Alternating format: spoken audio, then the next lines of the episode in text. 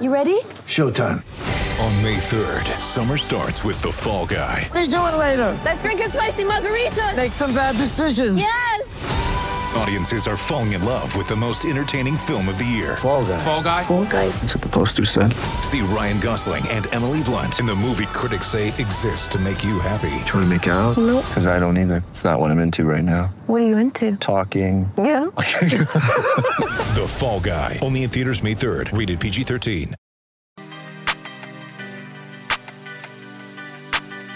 Just like that, the second hour is here. Outkick 360 rolls on. Shane Hallam joins us in about 20 minutes. He's the draft analyst for Draft Countdown.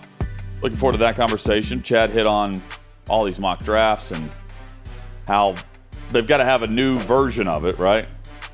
You do it weekly, you can't have you, you have to have some controversy, right? To get some buzz going. Clicks. Don't buy into it. We'll get Shane's thoughts on the quarterback position, where everyone I think consensus is it's Bryce Young, and then everyone else. When you produce a mock draft that leads to headlines for other news outlets right. based on your mock draft, You've done it that's right. what I'm guarding against. But, right. though, But you've with what you should believe. I- no, you've done I'm it with you. right. Your You've- uh, company's very excited Right. that you've done that. But when all the team websites pick it up and others pick it Hey. up nationally, then you've you've done it right is- for your company. This is not us saying that Richardson or Levis that they're not first round picks, but not just first overall in the draft. That's what we're saying. Hit us up. You can follow us on social at Outkick360. You can join Chad in the chat as well on YouTube. Hope you'll subscribe while you're there.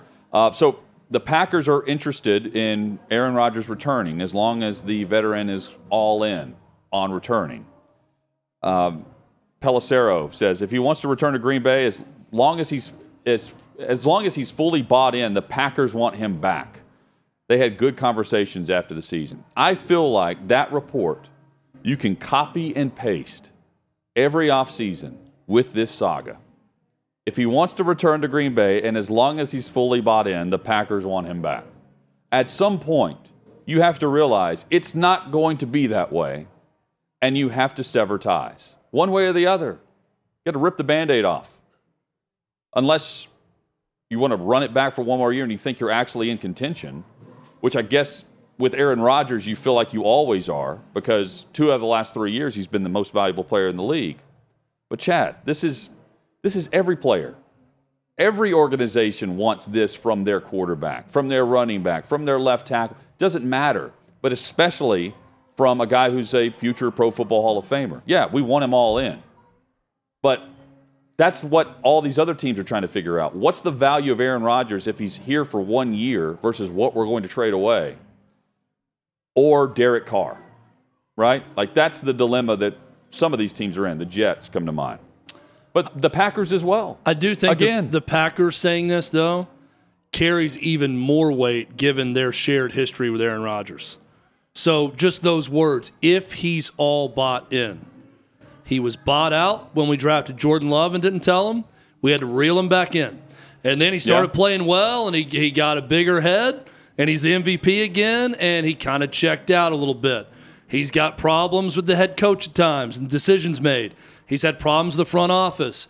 Every offseason now we're asking the question if he's going to retire or want to move on or come back. So I completely agree with you, Hutton. Every team, you could copy and paste that for every team with every quarterback and every star player in the league. But I think those words have added significance when you factor Aaron Rodgers and recent history with the Green Bay Packers.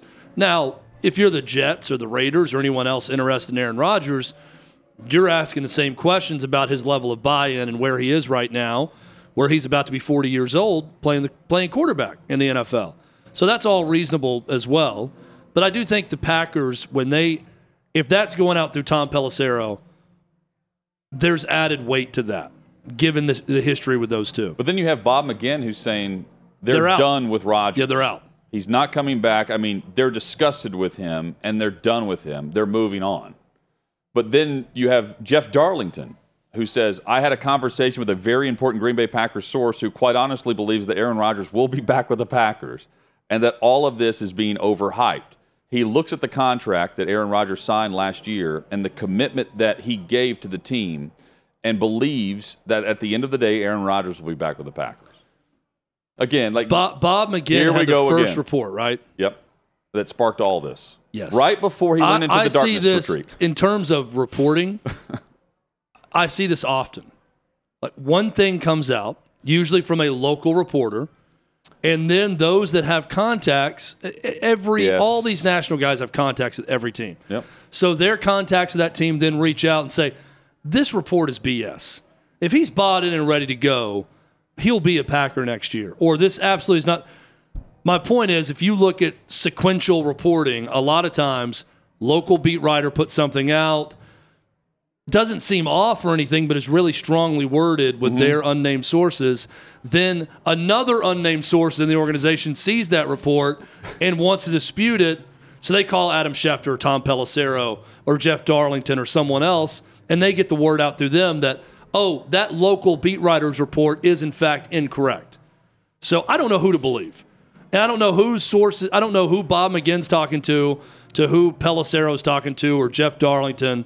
But Well, Bob, Bob McGinn is, is, I- is using I- that. His, his report is more of an opinion. yeah, Because he's doing it based on his knowledge of the organization over the course of the last two and a half years. well, everybody's an opinion. I mean, you know, what, what we're getting from Pelissero is Right, yeah. that's an opinion of someone in the organization that a source is saying if he's bought in, then he's back. But like, so McGinn says they've turned the page. They don't see Rodgers as a guy who's really working hard anymore. But then you have the other one where they're basically saying the same thing. Yeah, they're If saying the same thing. in- if he's bought in, then Yeah. he can be back. How could you possibly believe he's bought into your organization right now, though? but also like he's not really they're kind of answering the when they say that they're kind of answering the question. The guy just did a darkness retreat after the season to see visions Yeah. about what he should do next. That's not someone bought in. well, but he, he wasn't. Was he bought in the last two off seasons? And he He was great the he prior went, he two went years back to this one. back MVP. I think something changed But this year. Okay. And it could be the injury. I mean, I granted, you know, he's It 40, that. about to be 40, and he got injured. Davante Adams isn't there. That that hurt too. Other issues on the offensive line. I Point mean, being, I yes. think all of these factors we're pointing out with Rodgers and the Packers led to him not being quite as invested or bought in over the course of the season. I could see some of that as the year went on. And I think that's probably the case now. Hutton, if I told you, you know, I'm going to go on a darkness retreat over the weekend, and on Monday morning, I'm going to wake up from that darkness retreat and rise up out of the cave and decide if I want to do the show on Monday or not. You would not take that information and say, I- boy, Withrow's really bought in to doing this show with me next week. There's no way to possibly think that. that's fair. You're not bought in. And that's what the Packers are, are saying with this But the, this report. But every offseason so far, when this has occurred, not the same storyline, but the same storyline, they've ponied up and paid the guy. They've made Will they again? they've made concessions to make sure that he's happy. And the other report is Jordan Love's going to ask for a trade, and he should if Rodgers is back. Not sure what Jordan Love is going to get on the open market. Not sure Jordan Love cares. He just wants a chance to go play somewhere. Yeah. He just wants to try to go play. Uh, Rihanna's Super Bowl halftime show led to an uptick in FCC complaints for being too quote unquote sexy. Uh, this story at, at Outkick.com. So you've got pregnant Rihanna on stage. The I mean the only thing going on really was the everyone dancing in white, right? She she barely moved on stage for what I was watching. I don't know how you took it, Chad. I didn't view this as like anything crazy. The dancers were moving sexy at times. Uh, she didn't do a lot of movement. I mean, you're right. She's I think I think Rihanna looked great, but like She's on stage and pregnant, so she's not Yeah. doing a lot of gyrating, is, Right. my, is our point. Here's my big question Who in the hell calls the FCC on anything? wives of men who are watching. But like, how is dancing. that your response? Or just pick up the remote and turn it off. Like, if your man is too turned on, what, turn it off. Like that's that's your first step. If you hate it so much, or it's too, just turn it off. My seven-year-old daughter was watching, and at times with some of the dance, I'm thinking you probably shouldn't. don't dance like that. Where I'm gonna tell like Evie, don't dance like this, right? Because she's trying to do some of the dance. We're like, don't we don't want you dancing like this, okay? Okay. We're having to Uh, that- explain it. that's But fair. Never in my life did I think, you know what I'm gonna do? I'm gonna call the FCC and make it file a formal complaint right now. Who are these people that call the FCC? That's what I want to know. Uptick. Turn it off or turn the channel. An uptick meaning how many though? I don't know. So I, I just I find that whole thing fascinating. like that your response is going to be to uh, call the FCC and call in a complaint. Like that's going to. I mean, I don't. Anyway, It was still whatever. It's it, yeah. That, that's my big An takeaway. uptick. If you've ever contacted the FCC about anything, anything, dance moves being too sexy, a show that you don't like, anything, please hit us up on the YouTube chat right now and or tweet us at Outkick360. I would love to hear from the people that actually contact the FCC about anything. We've had the director of the FCC on a show. Ajit Pai. Ajit Pai. He's a huge Kansas City Huge Chiefs fan. Chiefs I don't fan. Know, I don't think he's in the position anymore though. Great guy. Great, Great guy. dude, yeah. You know who doesn't want to hear from people commenting about sexy Yeah. moves during the halftime? I bet- Ajit Pai. I bet- the I bet he director was of the watching the FCC doesn't even want to hear from I bet he was watching the halftime show. I- I'm sure he loved it, like the rest of us. well, not the rest of us, but I'm sure he liked it. Yes.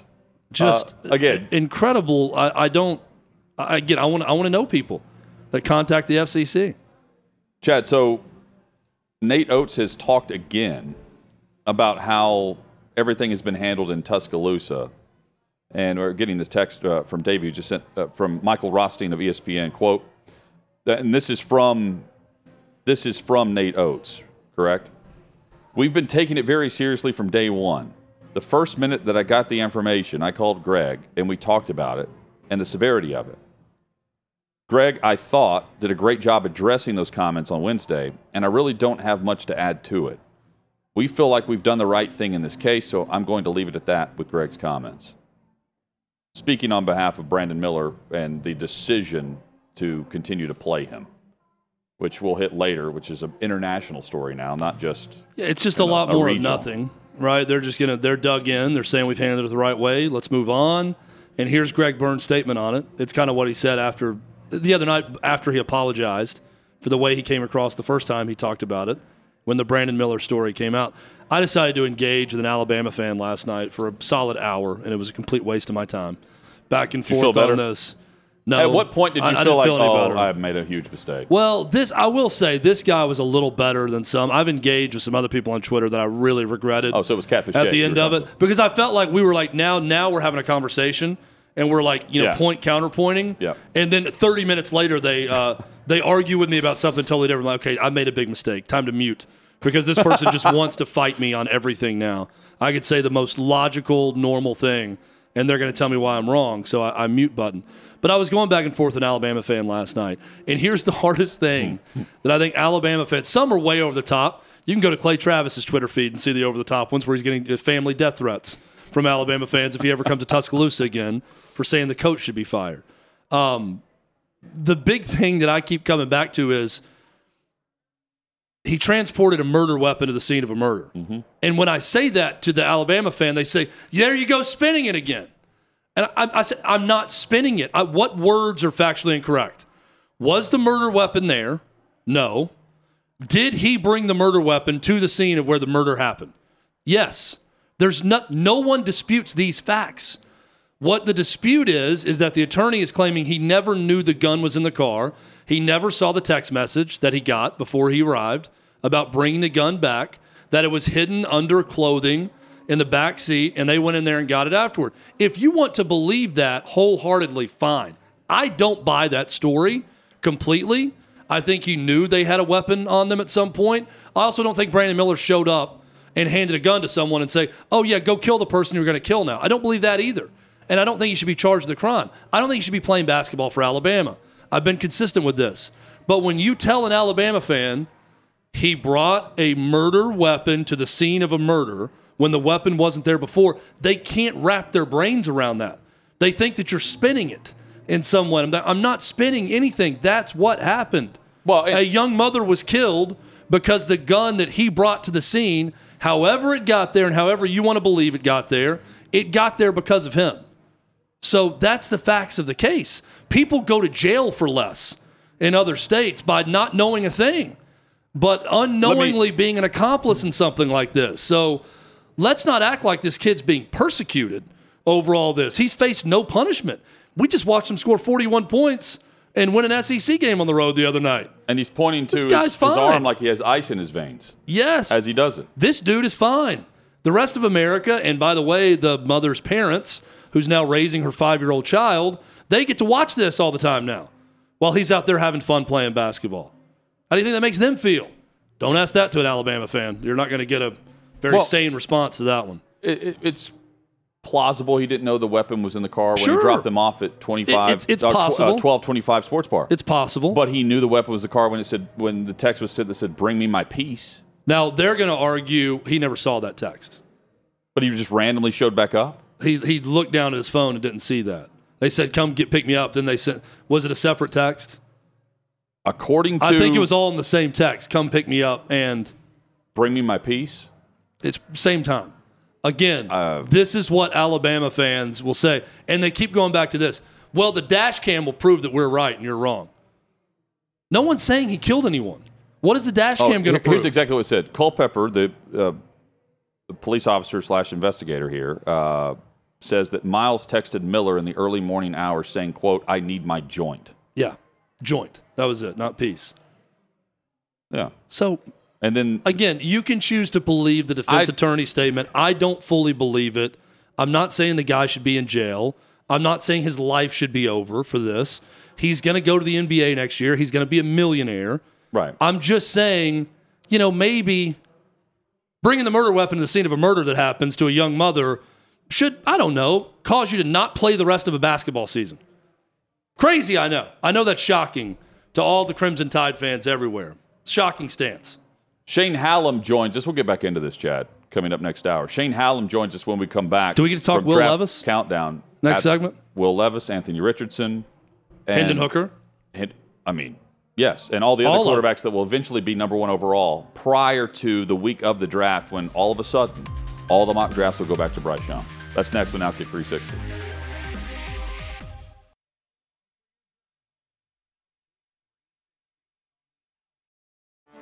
Get ready for the greatest roast of all time the Roast of Tom Brady, a Netflix live event happening May 5th. Hosted by Kevin Hart, the seven time world champion gets his cleats held to the fire by famous friends and frenemies on an unforgettable night where everything is fair game. Tune in on May 5th at 5 p.m. Pacific time for the Roast of Tom Brady, live only on Netflix.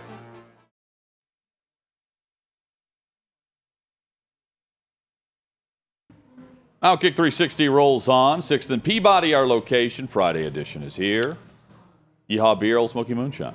Quick uh, college baseball big news. All right. Tennessee coach Tony Vitello has been suspended for this weekend's three game series against Dayton. Uh, they've got a big time prospect that is transfer? ineligible, that they've been uh, investigated for tampering Okay. before he left his previous school that's at Tennessee. They're supposed to know something, I think, this week about it. Hmm. So this may be part of that. He may have to serve a suspension before the player comes back. But uh, it just says right now, suspended for this weekend's three game series against Dayton. Anyway, And Trey Trey Wallace had the story at Outkick earlier today on this. Uh, you can check it out there. Uh, Shane Hallam joins us of Draft Countdown. Shane, we uh, we started the show earlier with a, a mock draft. It, it is the it is the season of mock drafts. But we saw today where there's a mock at CBS of Anthony Richardson, number one overall to the Indianapolis Colts. What do you think when you see that? Because we think clickbait. I, I think probably. Uh, you know, Anthony Richardson is interesting. The, the upside is huge when you have a player that's 237 pounds, can run in the four fours, obviously, like he can. But there's never been a player taken in the first round at quarterback that's had uh, as abysmal of a completion percentage as he has, and only as a one year starter. Um, you know, Josh Allen's the only comparison, but he he started for two years at Wyoming. Uh, Anthony Richardson only started one. So I think it's a really big risk for a team to take him. Does that mean a team takes a chance in the first round? I think so. But number one overall seems pretty ridiculous, I think, for a team to do when you have Bryce Young and CJ Stroud in this class. You know, balancing the the what we've seen from the unseen or the potential of guys, especially at quarterback. Richardson's a great example of that. Haven't seen a ton from him at Florida, but obviously the physical ability is there. Will Levis, uh, I think another example of this. When I say Will Levis, what comes to mind, Shane, based on what we've seen from him at Kentucky in these two seasons versus what could possibly be there in the NFL?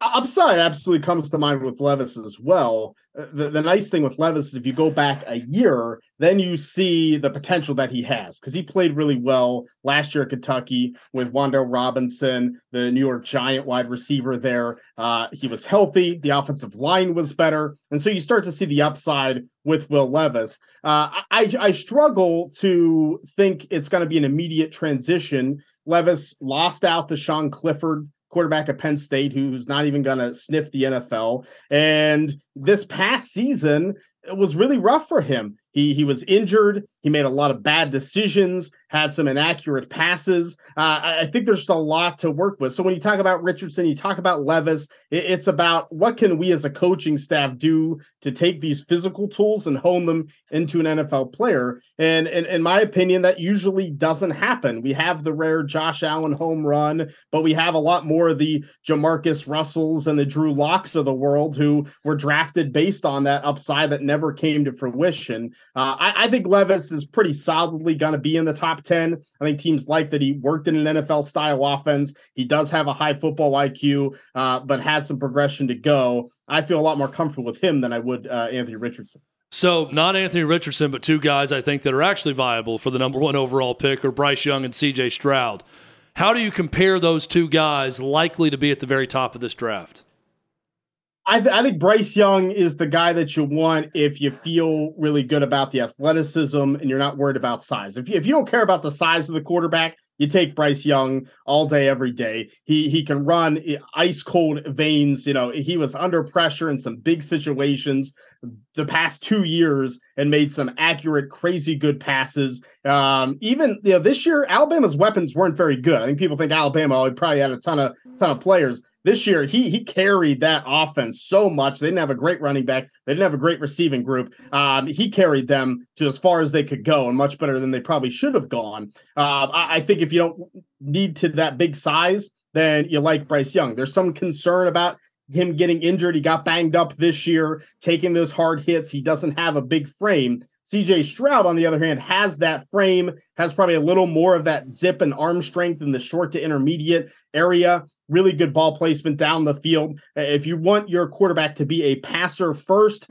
then I think you take CJ Stroud. If you want your quarterback to do both of those things, be able to run around, you take Bryce Young. I really like CJ Stroud. I have him as my number one quarterback, just above Bryce Young. It's super close, but I like how Stroud could put that ball on the sideline. Perfect placement for his receivers. Um, he was super consistent, and we saw against Georgia, against NFL an NFL defense, essentially him light them up and work through the pocket, work within the pocket when he's getting pressured by Jalen Carter, who probably will be a top four pick and, and play well. So I'm in the Stroud camp, but I, I don't think you can go wrong either way.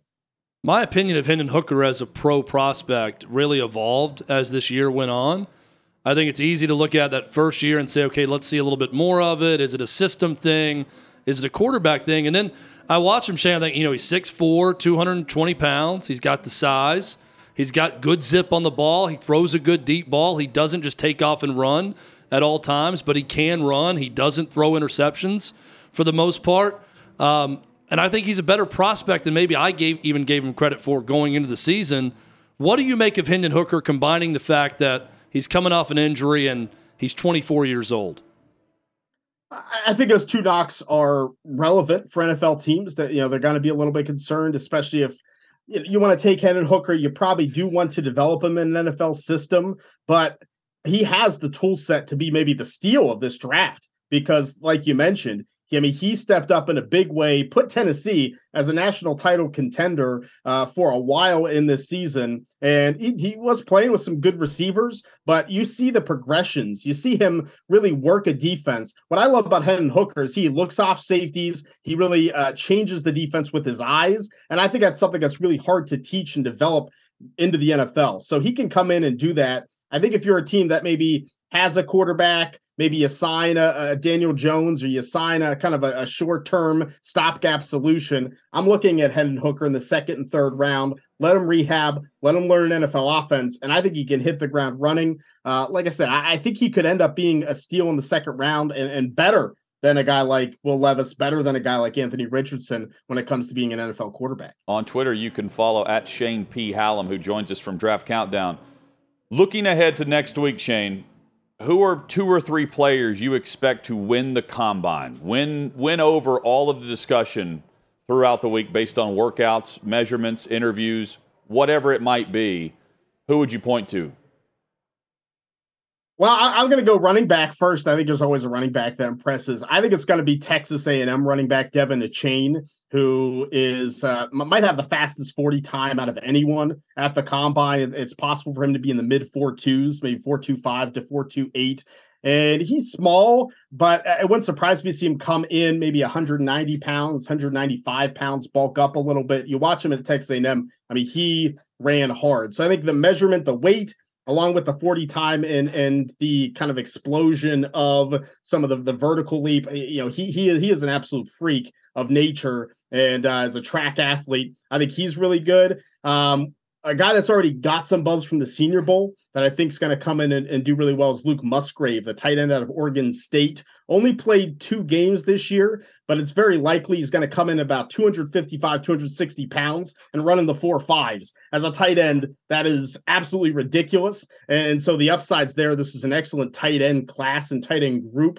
Um, so that, that he's he's a, a player that I'm excited to watch and uh, I think could start to challenge for the first round if this combine goes really well.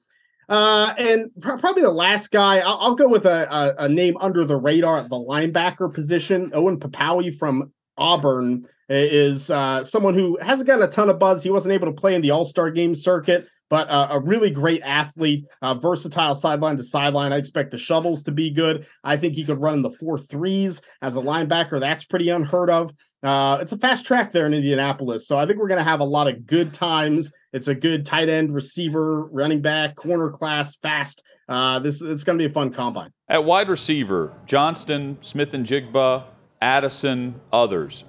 Where does this wide receiving crop pair up at the top of the draft to last year, where we saw a big run on them?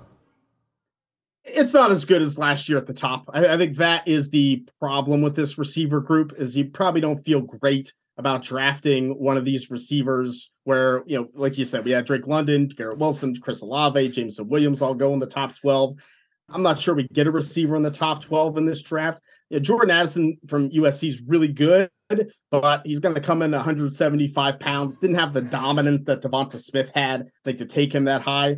Quentin Johnston is raw. I think the combine's going to start to get the talk if he runs in the four fours. To maybe this is the guy you take a shot on because he's 6'4, 212 and can run that fast and is that athletic. Um, and Jackson Smith-Njigba, the combine is going to be huge. It's going to determine his stock. So uh, I, I, would guess we don't see a receiver go as high as the top four went last year. I do think as a whole, this group of receivers is a little more deep, and day two is going to be filled with some more impact players than last year was. Who do you have ahead of the other, Jalen Carter or Will Anderson? And I know like they could be drafted at you know one or the other based on team need and how they view their overall defensive personnel.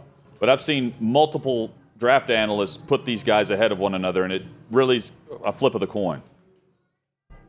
It is. They're both elite defensive prospects, so I can't knock either one. I have Will Anderson higher because to me, the edge rusher is reigns supreme. I think that's just more important for a defense to get after the quarterback. Will Anderson has shown that he can do that every single year. He was 18 years old and he was clowning on these offensive tackles that were 21, 22 going to the NFL. I- will take that guy all day. Just get, you know, give me that guy. I think Jalen Carter's tremendous and he he can pressure from the interior, but I mean he he two gaps and he stops the run really well too. You're kind of going to bring him in to be a three tech I think there are teams. The Bears defense does run through the three tech position. I think they could look at Jalen Carter over Anderson, but to me, give me the edge rusher. That's the guy that's going to impact the game. Unless you're Aaron Donald, I think it's a little harder from the defensive tackle position to do that. From edge rusher, a very important position, to the guy blocking the edge rusher, offensive tackle, another very important position in the NFL.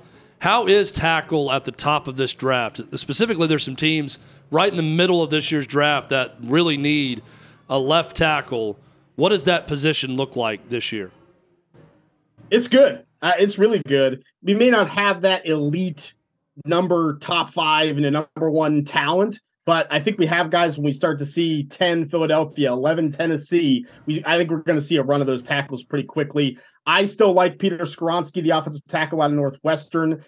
The combine's going to determine a lot for him. His arms aren't super long. He's not super big, but like Rashawn Slater, his former teammate, he was absolutely dominant. I think we could see him, Broderick Jones from Georgia, Paris Johnson Jr. from Ohio State go boom, boom, boom, like 10, 11, 12 in that range. And then the back end of the first round, I think we're going to see another three offensive tackles go. Might be Darnell Wright from Tennessee, who's gaining a lot of buzz. He's 335 pounds. He, he's he's spectacular. We're going to see Anton Harrison from Oklahoma, who's very athletic. He's going to have a good combine to get his name up there. And then Dawand Jones from Ohio State, the other the right tackle from Ohio State. He uh man, he he was a beast at the Senior Bowl for the one day he was there, but the the way the way in there, he's on he's ridiculous. His hands when he comes into the NFL we're going to be the eighth largest in NFL history. Uh, Dawand Jones, I think, has ultimate upside at the tackle position. I expect to see five or six go in that first round mix. Shane, where does Stetson Bennett fall in this draft? He's a bit of an unknown. Um, when I say that, I mean where he goes on day two, day three. At this time last year, everyone was saying well, he's, he's undrafted, and that doesn't seem to be the case. Where's the value of Stetson Bennett in the NFL? I think he's a solid day three pick. Uh, he's you know, the the winning is going to win some teams over. There's some old school coaches I think that are going to like him. Um, I think the combine's going to be pretty big for him in terms of size. Is he going to be over 200 pounds? Is you feel like he could take a beating in the NFL and and he can move. So to have a player who I, I thought in the playoff, uh, both against Ohio State, he made some key plays. Once again against defensive players who are going to play in the NFL, you start to think maybe this guy just gets it, just has kind of that it factor. I think when round four, round five, you take a chance on a player like Stetson Bennett, see if you can develop him. It, it wouldn't surprise me if we see a team that you know, maybe drafted a young guy last year, maybe Atlanta with Desmond Ridder, and you bring in Stetson Bennett and see if you can develop him. Maybe it's a Brock Purdy situation that emerges and Bennett's really good, and now you just got to steal a quarterback. I think teams are going to look at that and maybe go with him over some other quarterbacks in this class that don't have that upside. Shane Hallam with us from Draft Countdown. So we were mentioning Anthony Richardson in the mock drafts, whatever for number one overall. What is real next week is players have a chance to move up around. Who is on that fringe first round grade that right now is probably a second round pick, but has a chance to really jump into the first round and get that fifth year option? I think receiver has a couple of those players. Jalin Hyatt, the receiver from Tennessee, uh, right, right there. I mean, he had a spectacular, you know, game against Alabama. Had a great season, scoring touchdowns. I mean, I think the combine if Jalin Hyatt can get in the four threes. Now you're talking about well, after those top three, you take the shot on the guy that dominated in the SEC. You know, I, I think that moves him into the first round conversation. And th- there's even some thought that maybe Jalin Hyatt could move to be the top receiver in this class when all said and done. I think there are a lot of edge rushers that are going to make that move up. Um, so, you know, I, I think along with Hyatt, you have someone like Keion White from Georgia Tech, who's 267 pounds, you know, super athletic, great first step, powerful. And I think he's going to come in and have a really good combine and move up. I think the edge rusher group is pretty similar. There's some productive players that aren't as athletic. So you can see the an athlete like Keion White moving up into that first round mix. Um, and I think corner is the other position we're going to see guys really ascend and, and make that jump from second to first round. Uh, Deonte Banks from Maryland, 6'2, 205. He's long, he's athletic, a long strider. Uh, he's probably going to have a really good vertical leap, show the explosion. I think he's a corner that can move into that first round mix. Um, so it, it's it's going to get interesting. I'll give kind of one sleeper that's not really on the day two radar that I think is going to maybe even get some first round buzz. Is corner DJ Turner out of Michigan. I think he's going to run in the mid four threes, six foot one eighty one. Had a really good season. Uh, I think we'll catch some buzz with DJ Turner by the end of next week. Chad Shane started that with Jalin Hyatt, who told us at the Super Bowl he's going to run four two nine four three zero. That's how fast he he's believes. trying to set some records. Yeah, is what he told us. He that was his been- goal. But here's the thing, Shane. He's his stature. When you see him in person, you're like, I think you let off the interview with him by saying, like, what do you say about teams that are going to say you're too small to play in the NFL? He's, and he said, "You got to catch small. me." His his response was, "We'll try to catch him. It's me." imperative that he runs well next week. If he does that, you know, all bets are off of where he goes. He's a first round pick. He made the right call.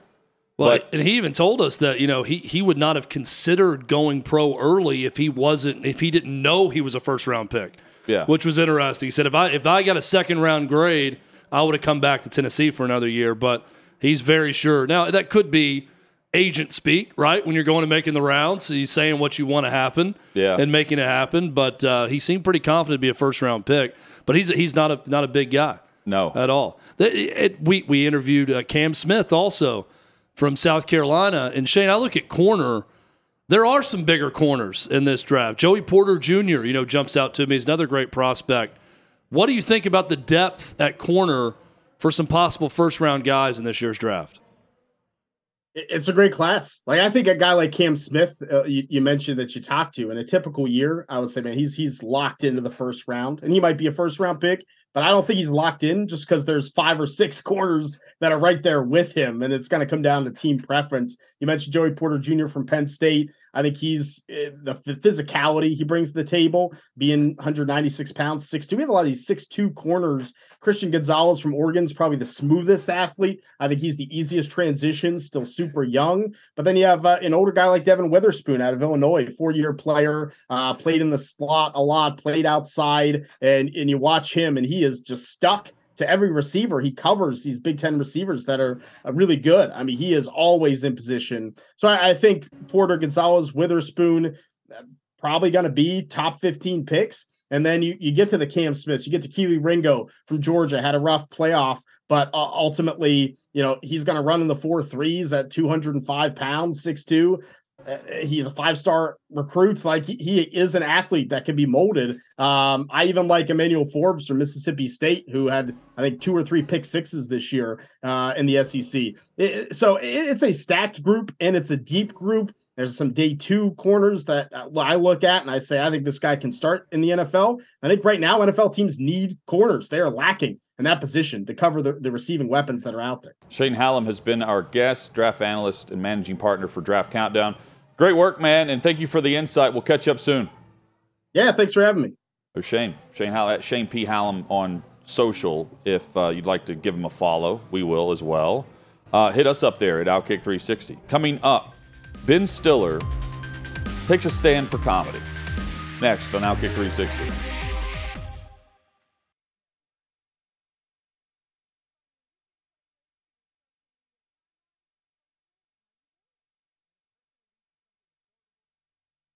Mother's Day is around the corner. Find the perfect gift for the mom in your life with a stunning piece of jewelry from Blue Nile. From timeless pearls to dazzling gemstones, Blue Nile has something she'll adore. Need it fast? Most items can ship overnight. Plus, enjoy guaranteed free shipping and returns. Don't miss our special Mother's Day deals. Save big on the season's most beautiful trends. For a limited time, get up to 50% off by going to BlueNile.com. That's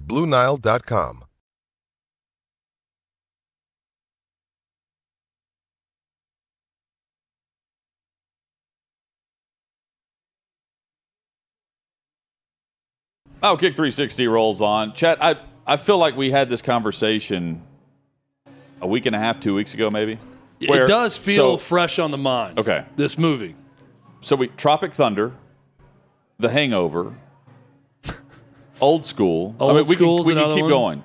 I don't think There are words used in old school and um, and the hangover that that was looking two- back now, The Hangover like, was that would- 2007, 2008. that would be edited out of the movie before They- it was released. I don't think you could make The Hangover now. Yeah, I mean Steve Could you Carell. make Could you make Super Bad right now? I think you probably could. Um, the Hangover, no. Old School, no. Steve Carell said you couldn't make The Office now. Talking about an Office reboot, he said, I don't think we're in a place right now where people would like it as much. I, I think you can make it as long as you're with a streaming service, like you know, with Danny McBride, for instance, who is in Tropic Thunder, or Chappelle, or others, including Ben Stiller, who's not apologizing for Tropic Thunder. I make no apologies, he says. Recently tweeted when someone claimed he, he should apologize for the so the this, film. this was in response to someone tweeting, you know, stop apologizing all the time when liberals come after you to apologize. And then I think he responded, it was a story. And he said, I make, well, it's a great start too, I think, Conor McGregor. I make no apologies for Tropic Thunder, saying it was controversial then and controversial now. The controversy is that Robert Downey Jr. is in blackface for the entire movie. Among other things that would right. be pointed to. And the joke is that he's such a dedic he's like a blonde, blonde-haired, blue-eyed Australian actor that's so method that he dives so deep into everything that he never breaks character. Right. And so the whole time, for those who are not aware of Tropic Thunder, it's a movie where a movie's being made and a war breaks out, and the actors in the movie have to fight the war. And part of the comedy of it, which people don't seem to understand comedy anymore, is that Robert Downey Jr.'s blonde haired, blue eyed, white Australian actor character will not break character where he is some sort of staff sergeant that is a black man throughout the entire time. His name was Kirk Lazarus. it is. That was the actor's name. I forget the character's name that he was in the whole time. It's hilarious, right? I mean, the that movie, the start of it with the fake trailers. Remember how it opens with all Yes. the trailers that all the Oh, actors are in with Jack Black and Ben Stiller, and it's a brilliant, brilliant comedy. One of my favorite comedies the last 20 years is Tropic Thunder. So thank you, thank you, thank you, Ben Stiller, for not apologizing for putting such great art out into the world I that is mean- Tropic Thunder. yes. Uh, we need, I, I crave movies like this. Yes. Like The Hangover. Again, like I, when's the last time we've seen something like that? Now, we have seen like Righteous Gemstones, but again, that's a, a series. We haven't seen the movie like that. Have we? Am I forgetting I was something? so I, I recent no I, I can't think of much of anything. I don't see a lot of movies anymore. I watch more shows than anything. I wouldn't know, but uh, like the, let's talk about the like the first ten minutes of Eastbound and Down, right? When that movie premiered, whenever it was, what 2010, 2011, Yep. somewhere around there, right around The Hangover, I'd say is when that that show started. Which was, uh, yeah, you're right. It's all about 2007, 2008. Tropic Thunder came out then, too. Yeah, Hangar was 09, was summer of 09, I believe. So, yeah, r- right around that time, that's kind of when things really started to change. But I remember I was reading the Tinderbox, the oral history, the book ab- about HBO, which is great. It's from the same guys who did uh, Live from New York, the Saturday Okay. Night Live book Yeah. that goes through the history of the whole thing. It's a long book, long read, but it's very interesting. And I remember Casey Bloys, who was still the head of all programming at HBO, uh, in that they were talking about Danny McBride pitching Eastbound and Down, and Casey Bloys did not get it. He said, We are going to offend everyone. This is not funny. But they said that guys on his staff or guys that worked at HBO that were from middle America or the South said, Trust us. This will crush. It is hilarious. Like he is completely going after where he's from. Danny McBride being from North Carolina.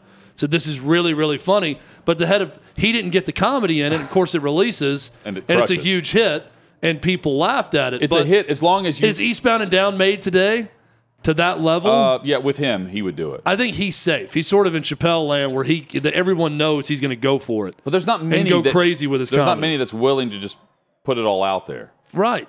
Well, there's also not many that the the the mob that goes after people that they're you cannot you cannot penetrate their exterior in terms of their comedy. Right? Chris Rock, I put in that category. Dave Chappelle, No doubt. Danny McBride. There are some protected members of this, right? Bill Burr's been facing backlash for some. He doesn't care.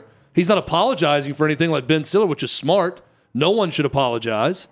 But comedy's sort of been the last protected realm of you go for it and you say things very politically incorrect and uncomfortable, As- and you can get away with as it. As long as you That's not been the case everyone, recently. right? Yeah. As long as you're willing to put it out there for any anyone can be in the line of fire. Well, right? Da- Like that- Dave Chappelle not apologizing was good. Yeah. Ben Stiller putting this out is great. Yep.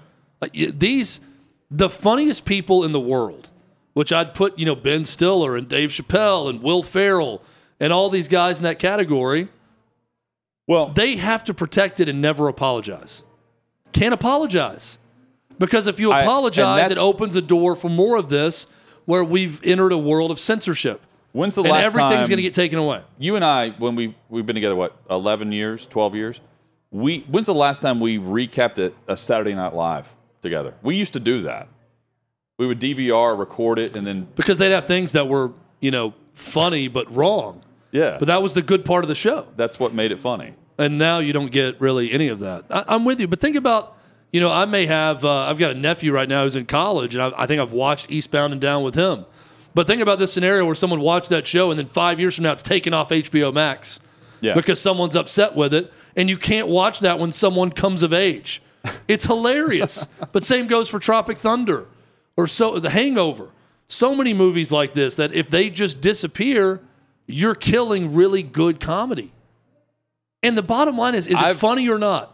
This That's is it. funny. When I explained the premise of Kurt Lazarus and Robert Downey Jr. playing this part, is that not funny?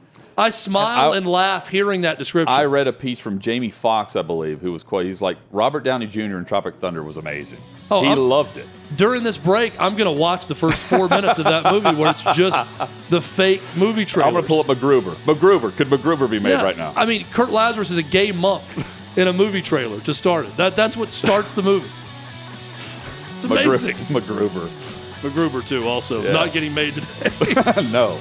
Coming up, Nate Oats defending Alabama's response to Brandon Miller. That's next on Outkick 360.